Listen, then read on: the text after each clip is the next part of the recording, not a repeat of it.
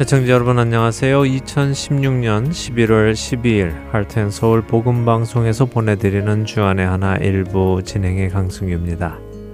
지난 한 주도 혼란스러운 이 세상 속에서도 예수님만을 따라 삶으로 잃어버린 영혼들을 주님께로 인도하신 여러분들 되셨으리라 믿습니다. 광고 말씀드립니다. CD 배치 봉사자를 찾고 있습니다.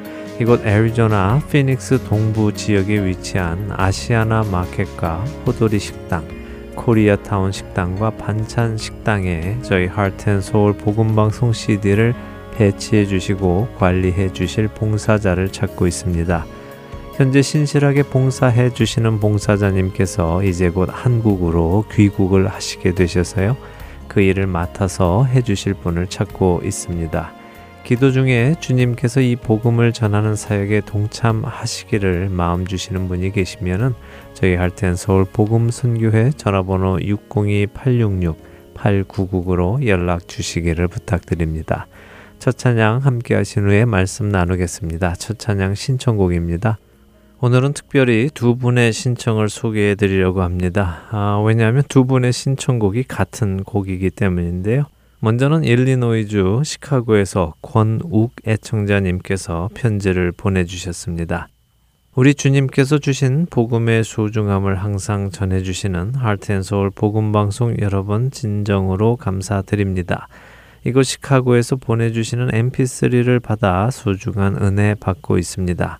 주님의 은혜로 값없이 의롭다 하심을 체험했기에 이제는 그리스도 안에서 믿음의 자녀로 살아가고 있습니다.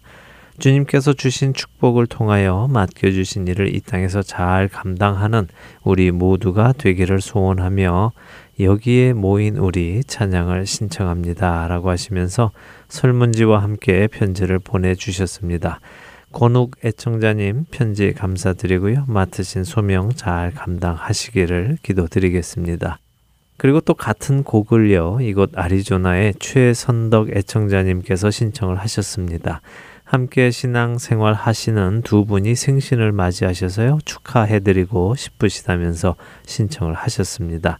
먼저는 서영숙 자매님께서 11월 13일에 생신을 맞이하셨고요.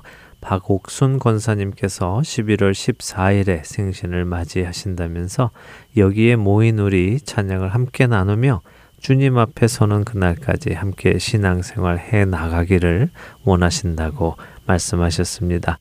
최선덕 애청자님 신청 감사드리고요. 생신 맞으신 두 분 서영숙 자매님과 박옥순 권사님 생신 축하드립니다. 하나님의 축복이 함께 하시기를 바라면서 주님 만나는 그날까지 우리 모두 굳게 믿음을 지켜 나가기를 소원합니다. 신청곡 보내드립니다.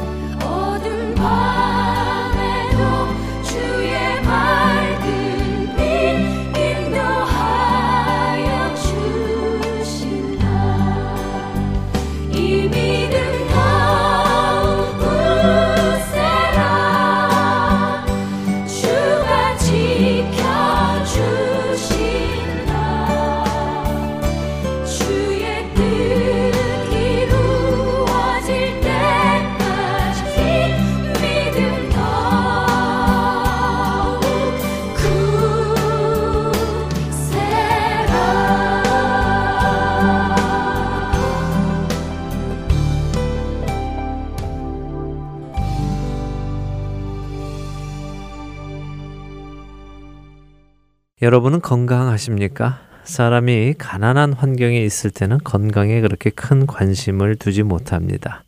아니, 관심을 두지 못한다기보다 관심을 가질 여유가 없다는 것이 더 맞겠지요. 당장 먹고 살기에 바쁜데 어떻게 건강을 따지겠습니까? 어느 정도 먹고 사는 급박한 문제가 해결이 되고 살만해질 때 사람들은 건강에 신경을 쓰기 시작합니다. 전에는 일단 배를 채우는 것이 목적이었는데 이제는 아무 것으로나 채우는 것이 아니라 무엇으로 채우느냐 또 그 무엇을 어떻게 더 맛있게 채우느냐 하는 것이 관심의 대상이 된 것 같습니다. 결국 이런 먹거리에 관한 관심은 건강의 관심과도 직결이 되지요. 무엇을 먹으면 건강해진다더라. 또 무엇이 건강을 지키는데 좋다더라. 이런 소문은 금세 사람들 사이에 퍼져나갑니다. 그래서 붐이 일어나지요. 너도 나도 이게 좋다더라, 저게 좋다더라 하며 먹기 시작합니다. 여러분들도 최근에 드시기 시작한 건강 음식 한두 가지 정도 있지 않으십니까? 아, 혹시 제가 오늘 이런 건강 음식 드시는 것을 비난할까 미리 걱정하시는 분이 계실까봐 말씀을 드립니다만 그런 것은 아닙니다. 오히려 건강에 관심을 갖는 그것이 좋다는 말씀을 드리려고 합니다. 사실 우리 주위에서 건강을 잃어서 고통받으시는 분들을 뵙는 것은 어렵지 않은 일입니다. 작은 감기에서부터 심하게는 암까지 많은 분들이 크고 작은 병과 싸우며 다시 건강을 찾기 위해 노력하고 계시죠. 누군가의 이야기처럼 건강은 건강할 때 지키는 것이 최선일 것입니다. 그러나 우리가 건강할 때는 그 건강이 얼마나 중요한 것인지 미처 깨닫지 못할 때가 많아서 대부분 건강의 적신호가 올 때쯤에야 건강이 얼마나 중요한 것인지를 깨닫게 되기도 합니다. 그래서 건강하실 때 건강 지키시는 일에 열중하시라는 말씀을 드리고 싶습니다. 그러나 그것은 꼭 육신의 건강만을 말씀드리는 것은 아닙니다. 정신의 건강, 영혼의 건강도 마찬가지지요. 정신 건강과 영혼의 건강은 육신의 건강보다 훨씬 더 중요하기 때문입니다. 만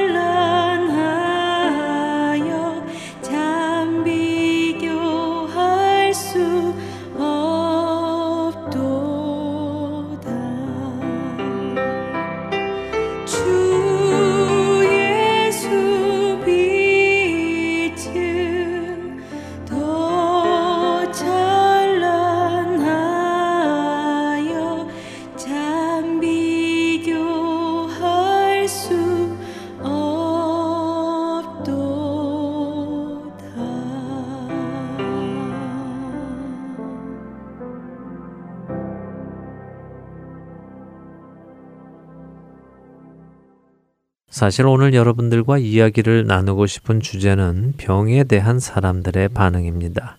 누군가 병에 걸리면 다시 건강해지기 위해 노력을 합니다. 의사를 찾고 의사가 처분해주는 약을 먹고 필요하면 수술도 하고 생활의 환경과 방식까지도 바꾸기도 합니다. 건강을 다시 찾기 위해서 말이죠. 대부분의 사람들은 끝까지 치료를 포기하지 않습니다. 다시 낫기 위해서 할 수 있는 치료는 다 받아보기도 합니다. 우리 눈에 보이는 육신의 병에 대해서는 사람들이 이처럼 최선을 다해 반응합니다. 필요한 방법을 다 동원합니다. 하지만 죽음에 대해서는 어떨까요? 모든 사람이 다 병에 걸리는 것은 아니지만 모든 사람은 다 죽습니다. 죽음은 모든 사람들에게 동일하게 오는 막을 수 없는 현상이라는 말씀이지요. 사람들은 자신들이 걸릴 수도 있고 또 걸리지 않을 수도 있는 병 때문에 건강을 지키기 위해 많은 일을 합니다. 예방주사를 맞기도 하고 어떤 특정한 병에 걸릴 수 있다는 음식이나 행동은 피하기도 하지요. 환경을 바꾸어 살아가기도 합니다.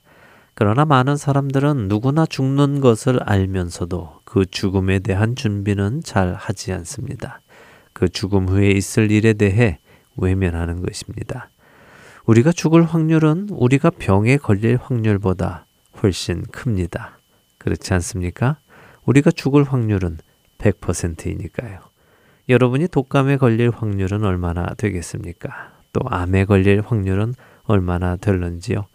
죽음보다는 훨씬 적은 확률일 것입니다. 그렇다면 누구에게나 오는 이 죽음에 대한 준비, 그 준비는 무엇이 되겠습니까? 무엇이 다가올 죽음을 준비하는 것이겠습니까? 그렇지요. 생명이신 예수 그리스도를 통해 생명을 얻는 것 외에는 아무런 다른 준비가 없습니다. 참으로 아쉬운 것은 세상에 사는 수많은 사람들이 걸릴지 걸릴지 않을지 확실치 않은 자신들의 육신의 건강에는 관심이 많으면서도 자신들에게 확실하게 올 죽음과 그 죽음 이후의 삶에는 큰 관심이 없다는 것입니다. 이런 이들을 우리는 보고만 있어야 하겠습니까?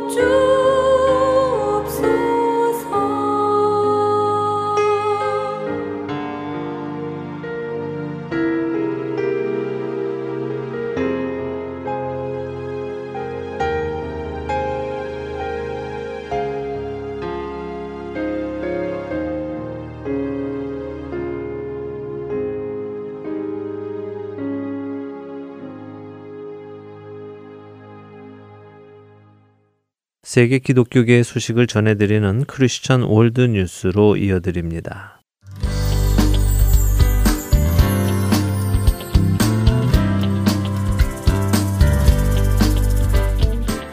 크리스천 월드 뉴스입니다. 54만 명 이상의 파키스탄 국민이 신성 모독죄로 사형 선고를 받은 자국의 크리스천 여성의 선고 철회를 촉구하는 청원서에 서명했습니다. 이 여성에 대한 항소심은 지난달 초 연기된 상태입니다.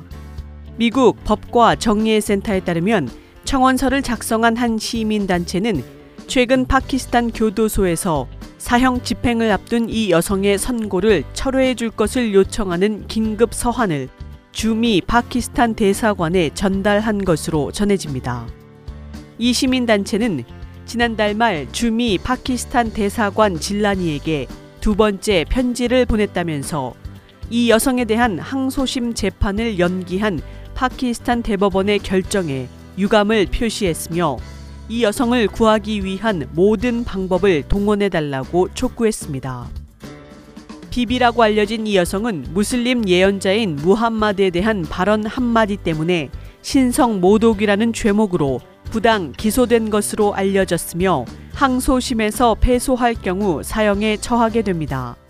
비비는 지난 2009년 6월 한 무슬림 동료와 논쟁을 벌인 이유로 사형을 선고받았는데 당시 비비는 무슬림 여성에게 내가 믿는 그리스도는 나를 위해 죽으셨는데 무함마드는 당신을 위해 무엇을 했는가라고 물었을 뿐 이슬람 신앙을 공격하려는 의도는 없었다고 밝혔습니다. 이 여성의 사형 선고를 반대하는 시민단체는 이 사형 집행이 이루어진다면 여성은 파키스탄에서 신성 모독죄로 처음 사형을 당하게 되는 것이라며 이것은 인권 침해와 다름없다고 밝혔습니다.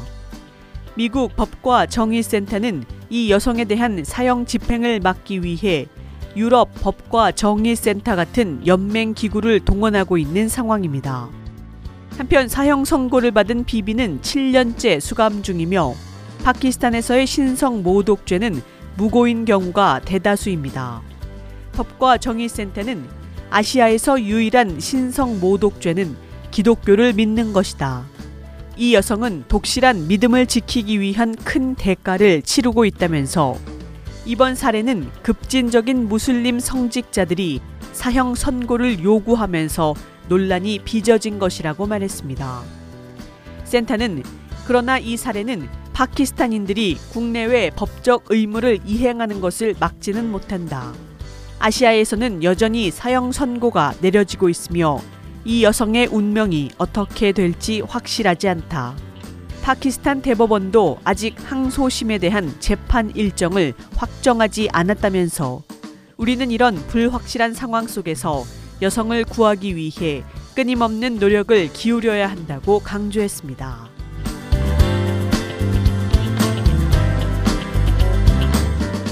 마지막 소식입니다. 새로운 무신론자들의 대표격인 리처드 도킨스 옥스퍼드대 석좌 교수에 대한 영국 과학계의 반감이 적지 않다고 뉴시스가 영국 인디펜던트지를 인용해 보도했습니다. 이는 도킨스가 과학과 종교의 관계에 대한 그릇된 정보로 대중을 오도하고 있다는 것입니다. 리처드 도킨스는 이기적인 유전자, 눈먼 시계공, 만들어진 신 등의 저서로 유명한 스타 진화 생물학자입니다. 영국 인디펜던트는 미국 텍사스주 라이스 대학 연구팀이 8개국 과학자 2만여 명을 상대로 한 과학과 종교의 관계에 대한 인식을 조사한 결과 영국 과학자들 사이에서 특히 도킨스에 대한 비판적인 시각이 강하다는 사실을 확인했다고 보도했습니다. 이번 조사에 참가한 영국 과학자는 총 1,581명으로 이 중 137명은 심층 면접 조사에도 참여했습니다. 보도에 따르면 조사 문항에 도킨스에 대한 질문은 포함되지 않았지만 상당수가 도킨스를 직접 거론하면서 그의 과학과 종교에 대한 접근 방식에 비판적으로 반응했다고 하며 심층 면접자 중 80%는 도킨스가 저서와 강연을 통해 과학과 과학자들에 대한 잘못된 정보를 대중에게 제공하고 있다고 밝혔습니다. 지난 2014년에는 하버드대의 윌슨 교수가 도킨스를 과학자가 아닌 저널리스트라고 비판하기도 했으며 신의 입자라 불리는 힉스 입자를 발견해 2013년 노벨 물리학상을 받은 피터 힉스도 도킨스가 근본 주의자들을 공격하는 데 집중했지만 도킨스는 그 자신에 대한 근본주의자라며 과학과 종교에 대한 논쟁 자체에 신중해질 필요가 있다고 언급한 바 있습니다. 이렇듯 도킨스가 비판을 받고 있는 이유는 창조론 또는 지적 설계론을 학술적으로 비판하는 차원을 넘어서 무신론의 확산을 위한 대중 운동을 펼치고 있기 때문입니다.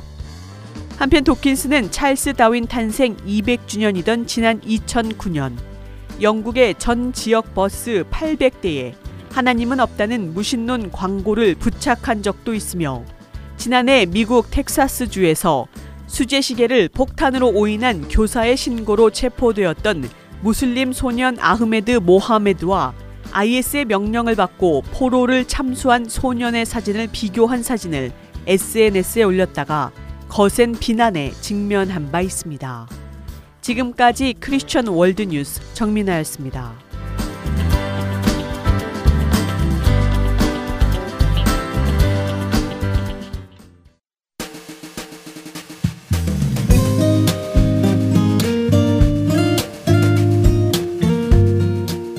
카리스마는 다른 사람을 매료시키는 능력이 아닙니다. 카리스마는 성령께서 주시는 은사입니다. 그리고 성령께서 그 은사를 주시는 이유는 은사를 통하여 그리스도의 몸을 세워가게 하시기 위함입니다.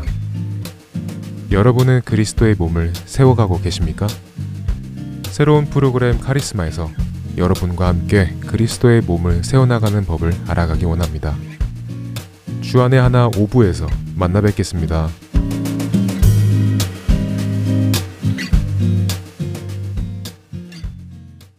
할텐서울 복음방송은 인터넷 www.heartandsoul.org를 통해 매주 토요일 6시간의 한국어와 1시간의 영어로 복음을 전하는 선교회입니다.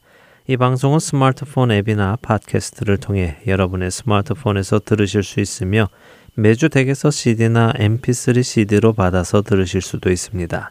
자세한 문의는 방송사 사무실 전화번호 602-866-8999로 해주시면 안내해 드리겠습니다.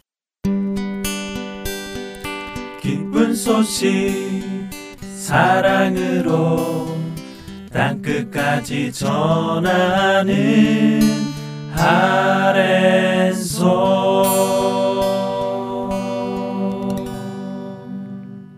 김경환 목사님께서 나누어 주시는 요한복음 강해 함께 하시겠습니다.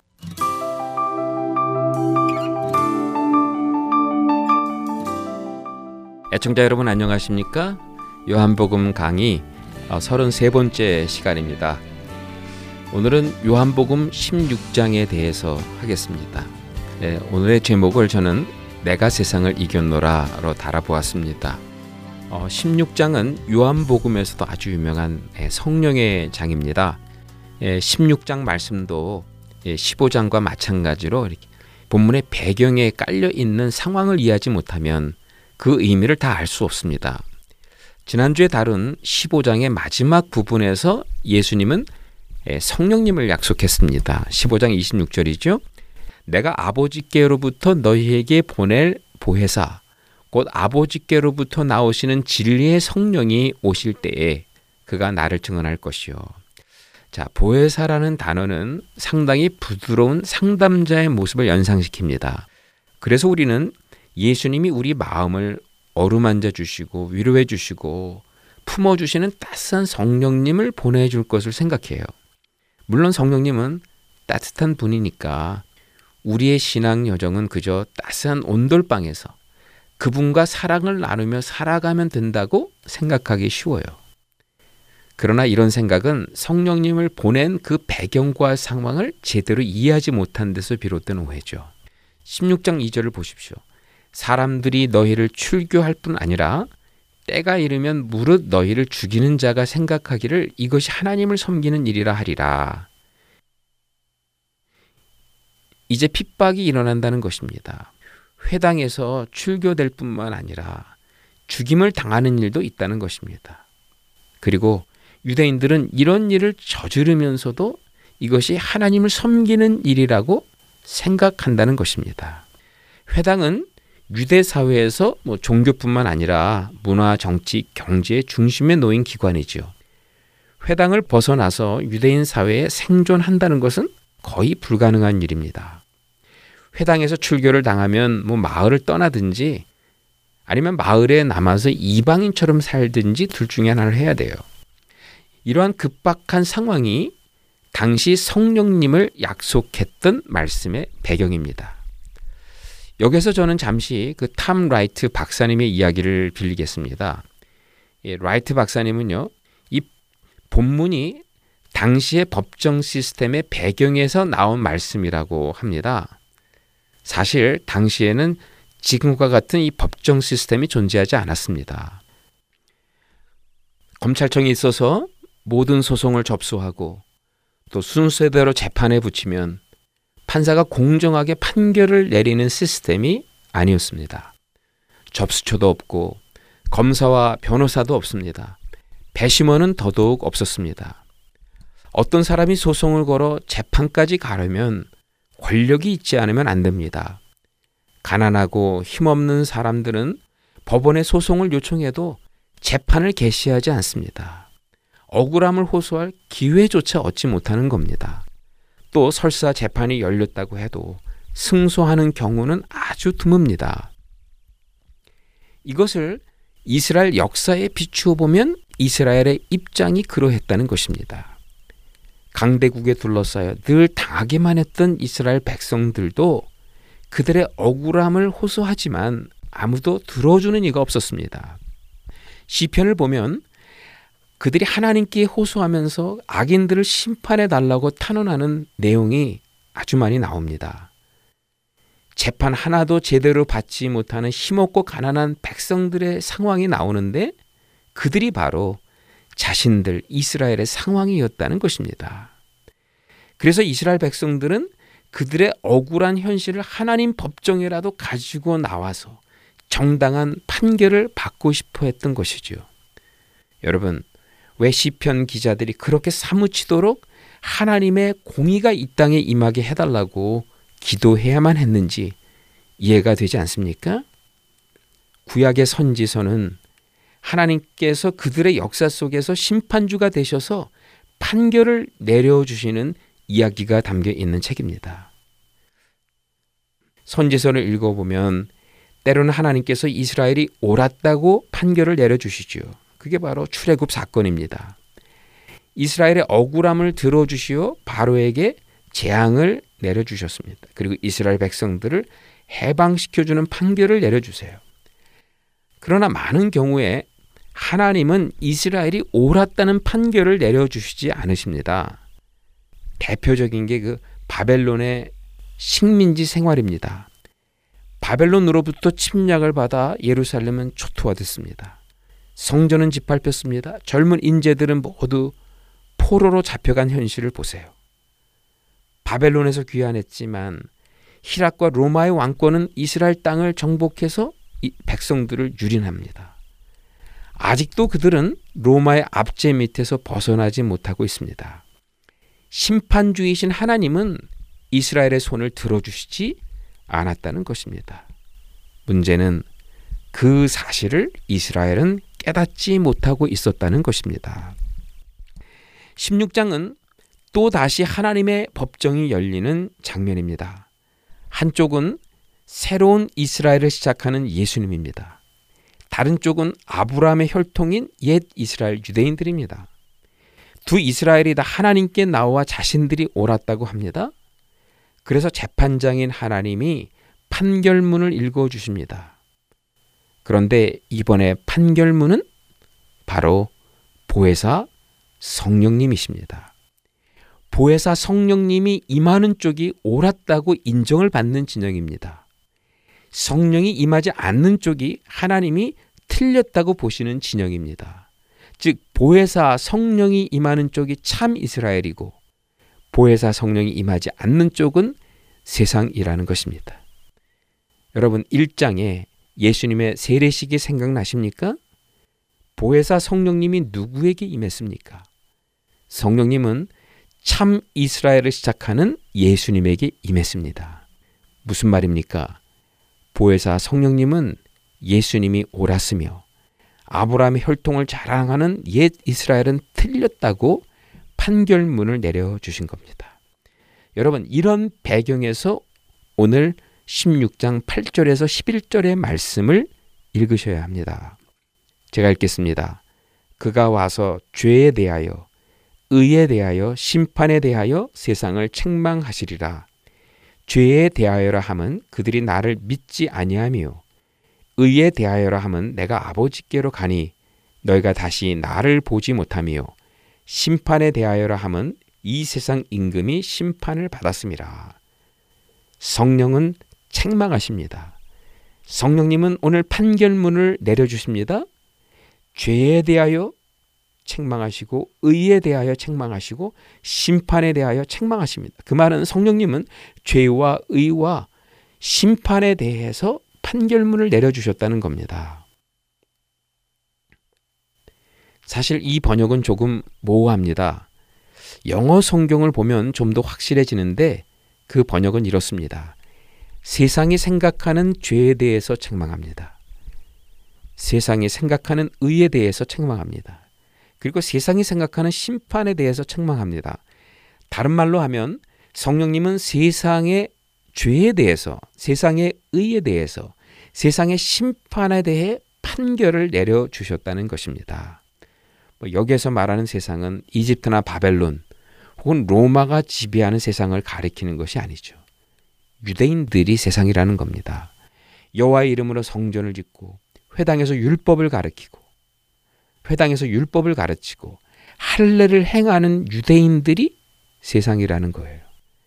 성령님은 지금 유대인들이 생각하는 그들의 죄의 개념, 그들의 의의 개념, 그들의 심판의 개념을 책망하여 판결문을 내려 주셨다는 겁니다. 여러분, 이것이 바로 성령님의 판결문입니다. 죄에 대하여입니다. 유대인들은 율법을 어기면 죄인이라고 생각하죠. 그래서 안식법을 어기고 하나님과 자신을 동일시했던 예수님을 죄인으로 몰았습니다. 그리고 그를 십자가에 내어주기로 결정했습니다. 그러나 보혜사 성령님은 종교 지도자와 유대인들이 예수님을 믿지 않았던 것이 죄라고 말씀하십니다. 그들은 율법을 읽고 선지자들의 말씀을 연구했습니다. 그러나 율법과 선지자의 말씀이 증언하는 예수님을 믿지 않았습니다. 가늠한 여인을 예수님에게 데리고 와서 그녀를 정죄했습니다. 그러나 정작 그들은 그들의 자신의 죄는 보지 못했죠. 유대인들은 야훼 하나님을 철두철미하게 믿는다고 자랑했습니다. 그러나 정작 그들은 그 야훼 하나님께서 보내신 예수님을 믿지 않는 죄를 저질렀습니다. 그래서 성령님은 유대인들이 생각하는 죄에 대하여 지금 심판을 하셨다는 겁니다. 여러분, 구약의 말씀을 율법으로 읽었던 유대인들처럼 신약의 말씀도 율법으로 읽는 분들이 있습니다. 말씀을 읽으면서 말씀 분을 발견해야 되는데 말씀 자체만을 읽는 게 바로 그런 케이스죠. 말씀의 목이 마르면서도 말씀하신 분에게는 목마르지 않는 경우입니다. 성경을 사랑하는데 성경을 사랑하는 자체가 율법이 될 수도 있다는 거예요. 언제 그렇습니까? 성경의 주인공인 하나님을 사랑하지 않으면 그렇게 됩니다. 두 번째로 성령님은 의에 대하여 심판을 내려주셨습니다. 여러분, 세상은 정의가 자기들 편에 있다고 생각했습니다. 신성 모독죄를 범한 예수님을 심판해서 십자가에 내어준 것이 하나님의 의라고 생각했던 사람들이 바로 그 사람들입니다. 그러나 그들이 의의 이름으로 예수님을 십자가에 못 박은 사건을 하나님의 입장에서 보십시오. 하나님의 입장에서 보면 예수님이 십자가에 못 박힌 것은 예수님이 하나님께로 돌아간 사건이었습니다. 예수님의 십자가는 사람의 눈으로 보면 예수라는 한 인물이 십자가에서 소멸된 것처럼 보입니다. 그러나 하나님의 입장에서 보면 정반대죠. 십자가는 예수님이라는 한 인간의 소멸이 아니라 그 예수님이 하나님 보좌 우편으로 등극한 사건입니다. 하나님의 보좌 우편에서의 가장 중요한 기능이 무엇입니까? 심판입니다. 그러므로 하나님의 보좌 우편은 하나님의 심판대입니다. 예수님이 하나님의 보좌 우편으로 등극하셨다는 것은 예수님이 곧 재판장이 되셨다는 것입니다. 보십시오. 유대인들은 예수님을 십자가에 내어준 것이 그들의 의라고 생각했습니다. 그러나 그 십자가는 예수님으로 하여금 하나님의 심판주로 등극하게 된 사건입니다. 의의 이름으로 자신을 십자가에 못 박은 유대인들을 거꾸로 심판하는 사건이 전개되었다는 것입니다. 우리가 교회에서 어떤 사건을 접할 때 사건 자체가 뭐 의롭다, 의롭지 못하다고 판단하는 경우가 많은 것 같아요. 그러나 오늘의 말씀을 묵상해 보면 우리가 그런 판단을 내리는 행위가 어쩌면 그 자체가 교회를 불리하게 만들 수 있는 행위가 될 수 있다는 사실을 깨닫게 됩니다. 그래서 우리는 우리의 옳고 그름을 사실 성령님께 맡기는 것이 필요합니다. 성령님이 옳다고 하는 것을 옳다고 인정하고 성령님이 옳지 않다고 생각하는 그 자리에서 벗어나는 결단이 필요합니다.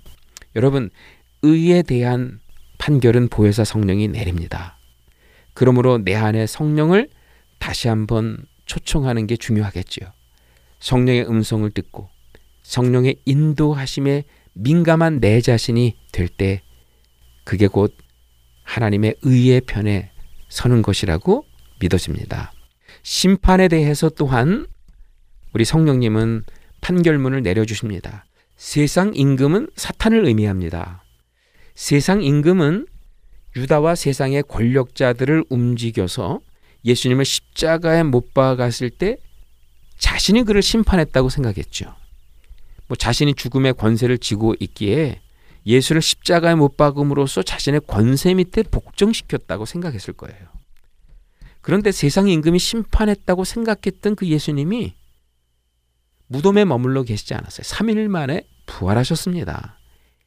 자신이 심판했다고 생각했던 예수님이 부활을 함으로 그는 거꾸로 예수님에게 심판을 당한 꼴이 되어버립니다.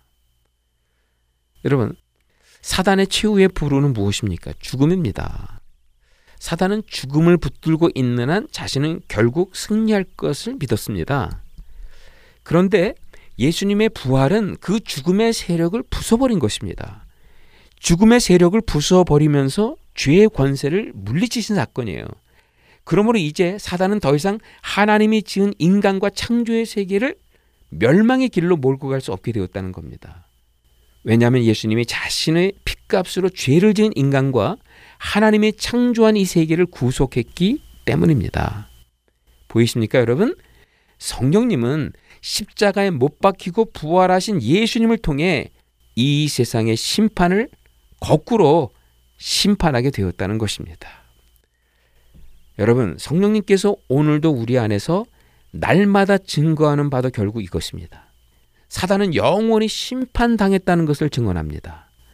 죄의 권세에 묶였던 모든 백성들은 이제 죄의 사슬에서 풀려나 의로운 자로 다시 태어났다고 증언합니다. 우리는 그 성령님 뒤에 숨으면 되는 거예요. 그러면 성령님이 앞서 가셔서 책망하시고 심판하실 것입니다. 여러분, 스스로 불의하다고 생각되는 어떤 일을 내가 직접 심판하려고 하면 안 됩니다. 선악과 나무 앞에서 무엇이 옳고 무엇이 그르다고 함부로 말하면 안 됩니다. 성령의 판결문입니다. 성령이 심판합니다. 성령이 그른 것은 그르다고 말할 것이며 옳은 것은 옳다고 인정할 것입니다. 그 뒤에 숨으십시오. 그분께 주권을 내어 드리십시오. 그분이 하실 것입니다. 우리는 성령이 하시는 모든 것을 사실 다 알 수는 없습니다. 다만 한 가지 분명한 사실이 하나 있는데 그것은 성령님은 예수님 편에 있는 이스라엘에게 모든 것을 가르칠 것이라고 말씀합니다. 그 모든 것을 지금은 알 수 없어요. 성령이 오시게 되면 다 계시해 주실 것이라고 말씀합니다. 12절에서 13절입니다. 내가 아직도 너희에게 이를 것이 많으나 지금은 너희가 감당하지 못하리라. 그러나 진리의 성령이 오시면 그가 너희를 모든 진리 가운데로 인도하시리니 그가 스스로 말하지 않고 오직 들은 것을 말하며 장래일을 너희에게 알리시리라. 예수님이 시작하신 일은 새로운 창조의 질서를 만드는 일입니다. 한마디로 이 영적인 세계가 뒤집혀지는 일입니다. 전 우주의 새로운 질서가 시작되는 일입니다. 이 일은 제자들이 도저히 이해할 수 없습니다.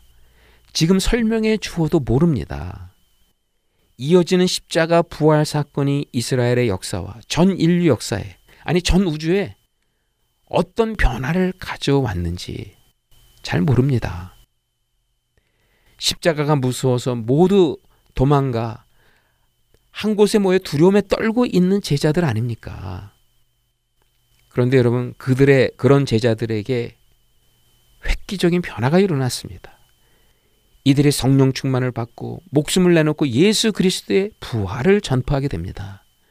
그들이 전한 복음으로 예루살렘이 뒤집히고 로마의 식민지 도성에 하나님의 나라가 임했습니다. 이런 사건을 제자들이 어떻게 다 이해할 수 있겠습니까? 알 수 없습니다. 설사 알게 된다 할지라도 그 제자들은 감당 못 합니다. 그러나 성령이 오면 모든 것을 가르쳐 줄 것입니다. 그들은 알게 될 것입니다. 알게 되었는데도 그들은 주눅들지 않습니다. 감당할 만한 성령의 능력을 받았기 때문입니다. 자, 그러므로 이것을 알진데 우리는 어떻게 살아야 하는가? 그것을 16절에서 22절에 증거하고 있죠. 첫 번째는 종말의 기쁨을 오늘 끌어당겨 종말의 기쁨을 오늘 끌어당겨 오늘의 기쁨으로 경험하며 살아가야 된다고 말씀합니다.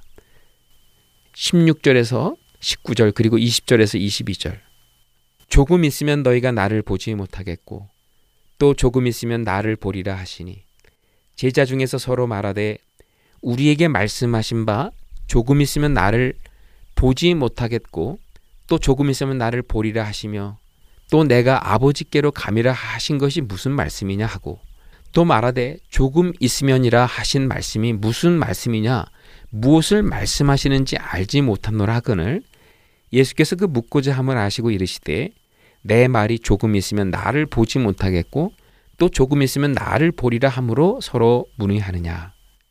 내가 진실로 진실로 너에게 이르노니 너희는 곡하고 애통하겠으나 세상은 기뻐하리라. 너희는 근심하겠으나 너희 근심이 도리어 기쁨이 되리라. 여, 여자가 해산하게 되면 그때가 이르렀으므로 근심하나 아이를 낳으면 세상에 사람 난 기쁨으로 말미암아 그 고통을 다시 기억하지 아니하느니라. 지금은 너희가 근심하나 내가 다시 너희를 보리니 너희 마음이 기쁠 것이요 너희 기쁨을 빼앗을 자가 없으리라. 예수님은 이 부분에서 하나님께서 말씀하신 새로운 창조의 세계와 엄마의 태로부터 태어날 생명의 탄생을 비교하고 있죠. 바울도 로마서 8장에서 이 세상의 피조물이 새 창조를 탄식하며 기다린다고 증언할 때 같은 비유를 사용했습니다. 어린아이가 이 세상에 태어나는 모습을 생각해 보십시오. 어린아이가 이 세상에 태어나는 것은 반드시 해산의 수고를 통해서만 이루어집니다. 뭐 요즘에는 의술이 많이 발달해서 부분 마취로 큰 고통을 느끼지 않고도 출산하지만 당시에는 한 생명이 태어나기 위해 반드시 산모가 해산의 고통을 겪어야만 했습니다. 중국에서 함께 사역하는 그 목사님의 사모가 둘째 아이를 출산하다가 뇌 혈관이 터져서 언어신경이 마비되고 반신이 마비되는 고통을 겪었습니다. 2년 동안 세 번의 수술과 재활로 많이 좋아졌지만 아직도 언어신경과 이 팔 부분의 신경이 돌아오지 않아 많은 고통을 당하고 있습니다. 그 사모에게 해산의 경험은 그야말로 고통의 극한이었습니다. 그런데 지금 그 사모님 그렇게 태어난 자기 아들을 보면서 얼마나 흐뭇해하는지 모릅니다. 그 아이를 보고 있는 동안은 적어도 제가 보기에는 그때 그 해산의 고통이 느껴지지 않는 것 같습니다. 바로 이것입니다, 여러분.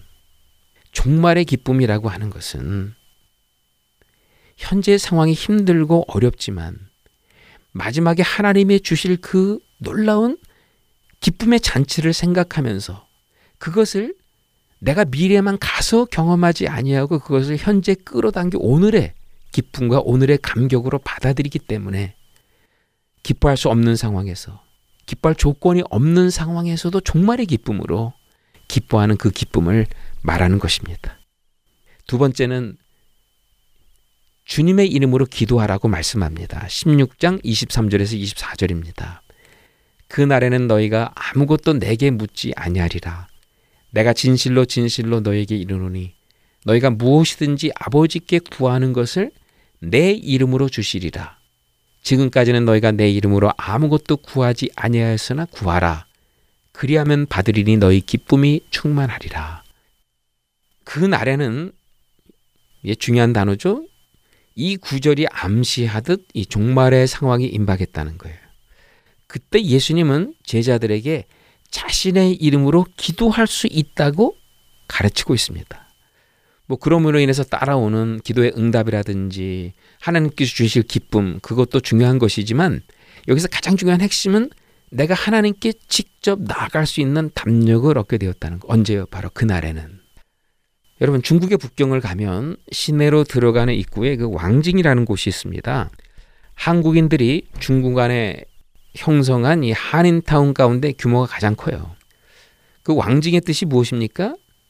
예, 북경 도성을 바라본다의 뜻을 지니고 있어요. 그러니까 과거 조선의 사신들이 예, 북경에 들어가려면 이 왕징에 머물러서 이제 몇 주간 혹은 몇 달을 기다려야만 했습니다. 입궁하라는 허락이 떨어져 황제를 만나고 돌아가는 경우도 있지만 많은 경우 만나보지도 못하고 돌아갔다고 합니다. 그래서 이 지역의 이름을 왕징이라고 했다 그래요. 황제를 만나기 위해 여러 단계를 거쳐야 되고 단계마다 수개월을 기다리는 수고를 해야만 합니다. 그러나 예수님이 영광을 받는 그날에는 이제 왕을 만나기 위해 여러 단계를 거칠 필요가 없습니다. 단계마다 기다리는 수고를 하지 않아도 됩니다. 예수님이 영광을 받으면 하나님께 직접 나아갈 수 있는 새로운 길이 열리기 때문입니다. 이것이 종말에 들을 기도의 축복입니다. 그래서 이 기도에 한 가지 조건이 붙죠. 반드시 예수님의 이름으로 기도해야 된다는 사실이에요. 예수님의 이름으로 기도한다는 의미가 무엇입니까? 뭐 예수님의 이름을 주술처럼 외우라는 뜻일까요? 예수님의 이름을 소리로 표현하지 않으면 응답은 없다는 것입니까? 그렇지 않습니다. 예수님의 이름으로 기도한다는 데는 두 가지 의미가 있어요. 첫째로 예수님을 철저히 의존하는 마음으로 기도하라는 얘기고 둘째는 예수님의 영광을 생각하는 마음입니다. 포도나무와 가지의 비유를 생각하면 이해가 됩니다. 하나님은 우리를 볼 때 포도나무인 예수님을 먼저 보십니다. 우리가 포도나무에서 떨어져 나가면 하나님께 나아가는 통로는 더 이상 없습니다. 우리는 포도나무에 붙어 있는 가지이기에 농부인 하나님께 나아갈 수 있습니다. 그러므로 가지는 포도나무의 가지됨을 인식하고 그분께 꼭 붙어 있는 이 의존성이 중요하다는 겁니다. 포도나무에 의존하면서 하나님께 나아가는 것이 뭐냐? 예수님의 이름으로 기도하는 거예요. 그래서 포도나무가 열매를 맺으면 가지가 열매를 맺지만 그것은 포도나무의 열매이지 가지 열매가 아니지 않습니까? 그래서 열매를 맺으면 누구의 덕으로 돌려야 될까요? 포도나무 덕으로 돌려야 되는 거예요. 그게 바로 예수님의 영광을 생각하는 마음입니다. 하나님께 기도하면서 기도를 통해 이루어질 모든 역사는 포도나무인 예수님의 은혜라고 인식하는 것. 이것이 바로 예수님의 이름으로 기도하는 것입니다. 결론을 짓겠습니다. 33절입니다. 이것을 너희에게 이르는 것은 너희로 내 안에서 평안을 누리게 하려 함이라. 세상에서는 너희가 환란을 당하나 담대하라 내가 세상을 이겼노라. 예수님은 이미 세상을 이기셨습니다. 세상을 이긴 사건이 과거에 이루어진 것처럼 말씀하고 있어요. 즉 세상을 이긴 승리의 사건이 제자들이 걸어야 할 신앙 여정의 시작이지 마지막이 아니라는 겁니다. 그 승리를 지금의 현실로 끌어들이게 될 때 평안해질 수 있다는 거예요. 예수님의 승리는 모든 관계가 본래의 모습으로 회복되는 샬롬의 상태라는 거죠. 샬롬은 이미 예수님이 세상을 이김으로써 우리에게 허락된 실존이라는 것입니다. 이런 의미에서 이어지는 제자들의 신앙의 여정은 모두 재방송에 불과하다는 겁니다. 예수님이 이긴 싸움을 싸워 나가는 것일 뿐입니다. 이 싸움에서 우리가 잠시 밀릴 때도 있겠죠. 그러나 결과는 승리로 끝나게 될 이미 이긴 싸움입니다. 그러므로 좌절할 필요 없습니다. 때로는 우리가 밀어붙여 승기를 잡을 때도 있습니다. 그렇다고 또 지나치게 흥분할 필요도 없습니다. 왜냐하면 모두 재방송일 뿐이기 때문이에요. 2010년도에 한국의 어떤 식당에서 한국과 이태리의 축구 경기를 TV 방송으로 본 적이 있었습니다. 전반전이 시작되자마자 한국이 한 골을 먹어 0대 1이 되었습니다. 뭐 이타, 이탈리아는 빗장 수비를 자랑하기에 뭐 한국의 공격 수준으로는 한 골을 만회하기가 힘들다고 생각을 했어요. 아니나 다를까 별다른 공격 한번 제대로 해보지 못하고 전반전은 0대 1로 끝났습니다. 후반전 들어서도 한국은 계속 밀리기만 했습니다. 그런데 후반 종료 5분을 남겨놓고 운 좋게 우리 공격수의 공이 이탈리아의 골망을 흔들어서 1대1 동점을 이루어서 결국 1대1 무승부로 끝났습니다. 예, 연장전에 돌입을 했습니다. 그랬더니 갑자기 한국 선수들이 뭐 힘을 다해 이태리의 수비를 위협하더니 결국 헤딩골로 골든골을 잡아서 2대1로 승리를 거뒀습니다. 그런데 참 이상했습니다.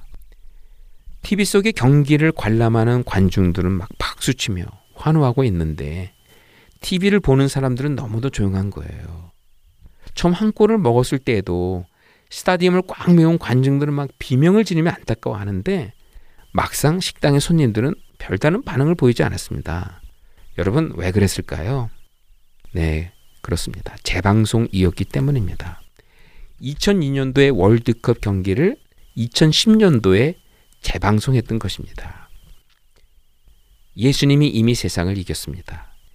이제 우리도 예수님과 연합하여 똑같은 승리를 경험하게 될 것입니다. 그 미래가 이미 여기에 도래한 것입니다. 때로는 한 골을 먹을 때도 있지만 좌절하지 않습니다. 반드시 한 골을 넣어 동점을 만들 것이 분명하기 때문입니다. 아니, 궁극적으로는 우리가 결승골을 터뜨려 2대1 승리를 거둘 것을 믿기 때문입니다. 그래서 예수님은 말씀합니다. 환란을 당하라, 담대하라, 기뻐하라. 내가 세상을 이겼노라 말씀합니다. 오늘은 여기까지 하겠습니다. 애청자 여러분 안녕히 계십시오. 다음 주에 뵙겠습니다.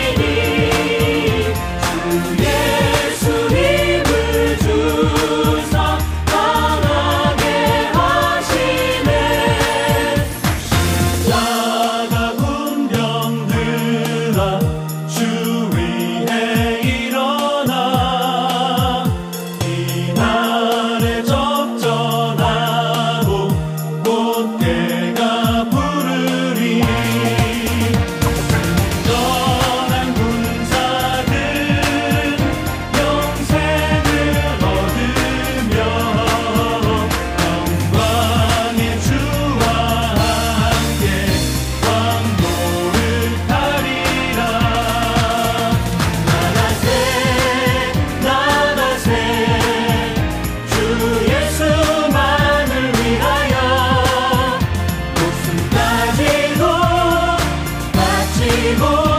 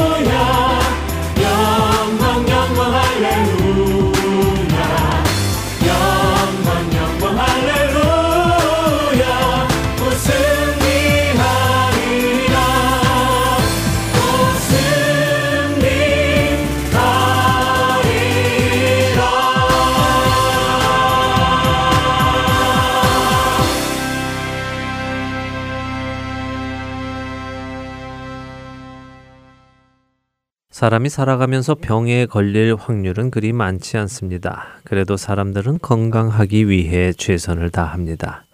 그러나 사람이 살다가 죽을 확률은 100%입니다. 그런데도 사람들은 죽음과 그 이후를 위해서는 큰 신경을 쓰지 않습니다. 한번 죽는 것은 사람에게 정해진 것이며 그 후에는 반드시 심판이 있다고 말씀하시는 성경의 말씀에 애써 귀를 막으며 죽음 후에는 아무것도 없다. 모든 것이 다 사라진다라고 억지로 생각하는 사람들도 있고 또 죽고 나면 이번 생에 어떻게 살았는지에 따라 더 좋은 혹은 더 나쁜 생명으로 다시 태어난다고 믿는 사람들도 있습니다. 그러나 그들은 모두 불확실한 자신들의 생각을 믿을 뿐입니다. 그런 불확실한 믿음은 결코 사람들에게 생명을 줄 수 없고 죽음을 극복하게 할 수도 없습니다. 하나님의 말씀인 성경은 분명하게 죽음의 원인에 대해 말씀해 주고 계십니다. 왜냐하면 바로 하나님께서 지으신 그 사람이 범죄함으로 죽음이 들어온 것이기에 하나님께서 분명하게 말씀해 주실 수 있는 것입니다. 로마서 5장 12절의 말씀입니다. 그러므로 한 사람으로 말미암아 죄가 세상에 들어오고 죄로 말미암아 사망이 들어왔나니 이와 같이 모든 사람이 죄를 지었으므로 사망이 모든 사람에게 이르렀느니라. 모든 사람이 죽는 이유는 죄 때문입니다. 그렇기에 사랑의 하나님께서는 죄인들이 죽지 않게 하시려고 아무 죄도 없는 그 아들을 보내시고 그 아들을 우리를 대신하여 죄로 삼으셨고 심판하셨습니다. 바로 우리에게 죽음이 아닌 사망이 아닌 생명을 주시기 위해서 말입니다. 예수님께서는 요한복음 11장 25절과 26절에서 이렇게 말씀하십니다. 예수께서 이르시되 나는 부활이요 생명이니 나를 믿는 자는 죽어도 살겠고 무릇 살아서 나를 믿는 자는 영원히 죽지 아니하리니 이것을 내가 믿느냐. 육신의 건강을 걱정하여 좋은 것을 찾아 먹고 많은 노력을 기울이는데 정작 죽음에 대해서는 준비하지 않는 분들이 여러분의 곁에 분명하게 계실 것입니다.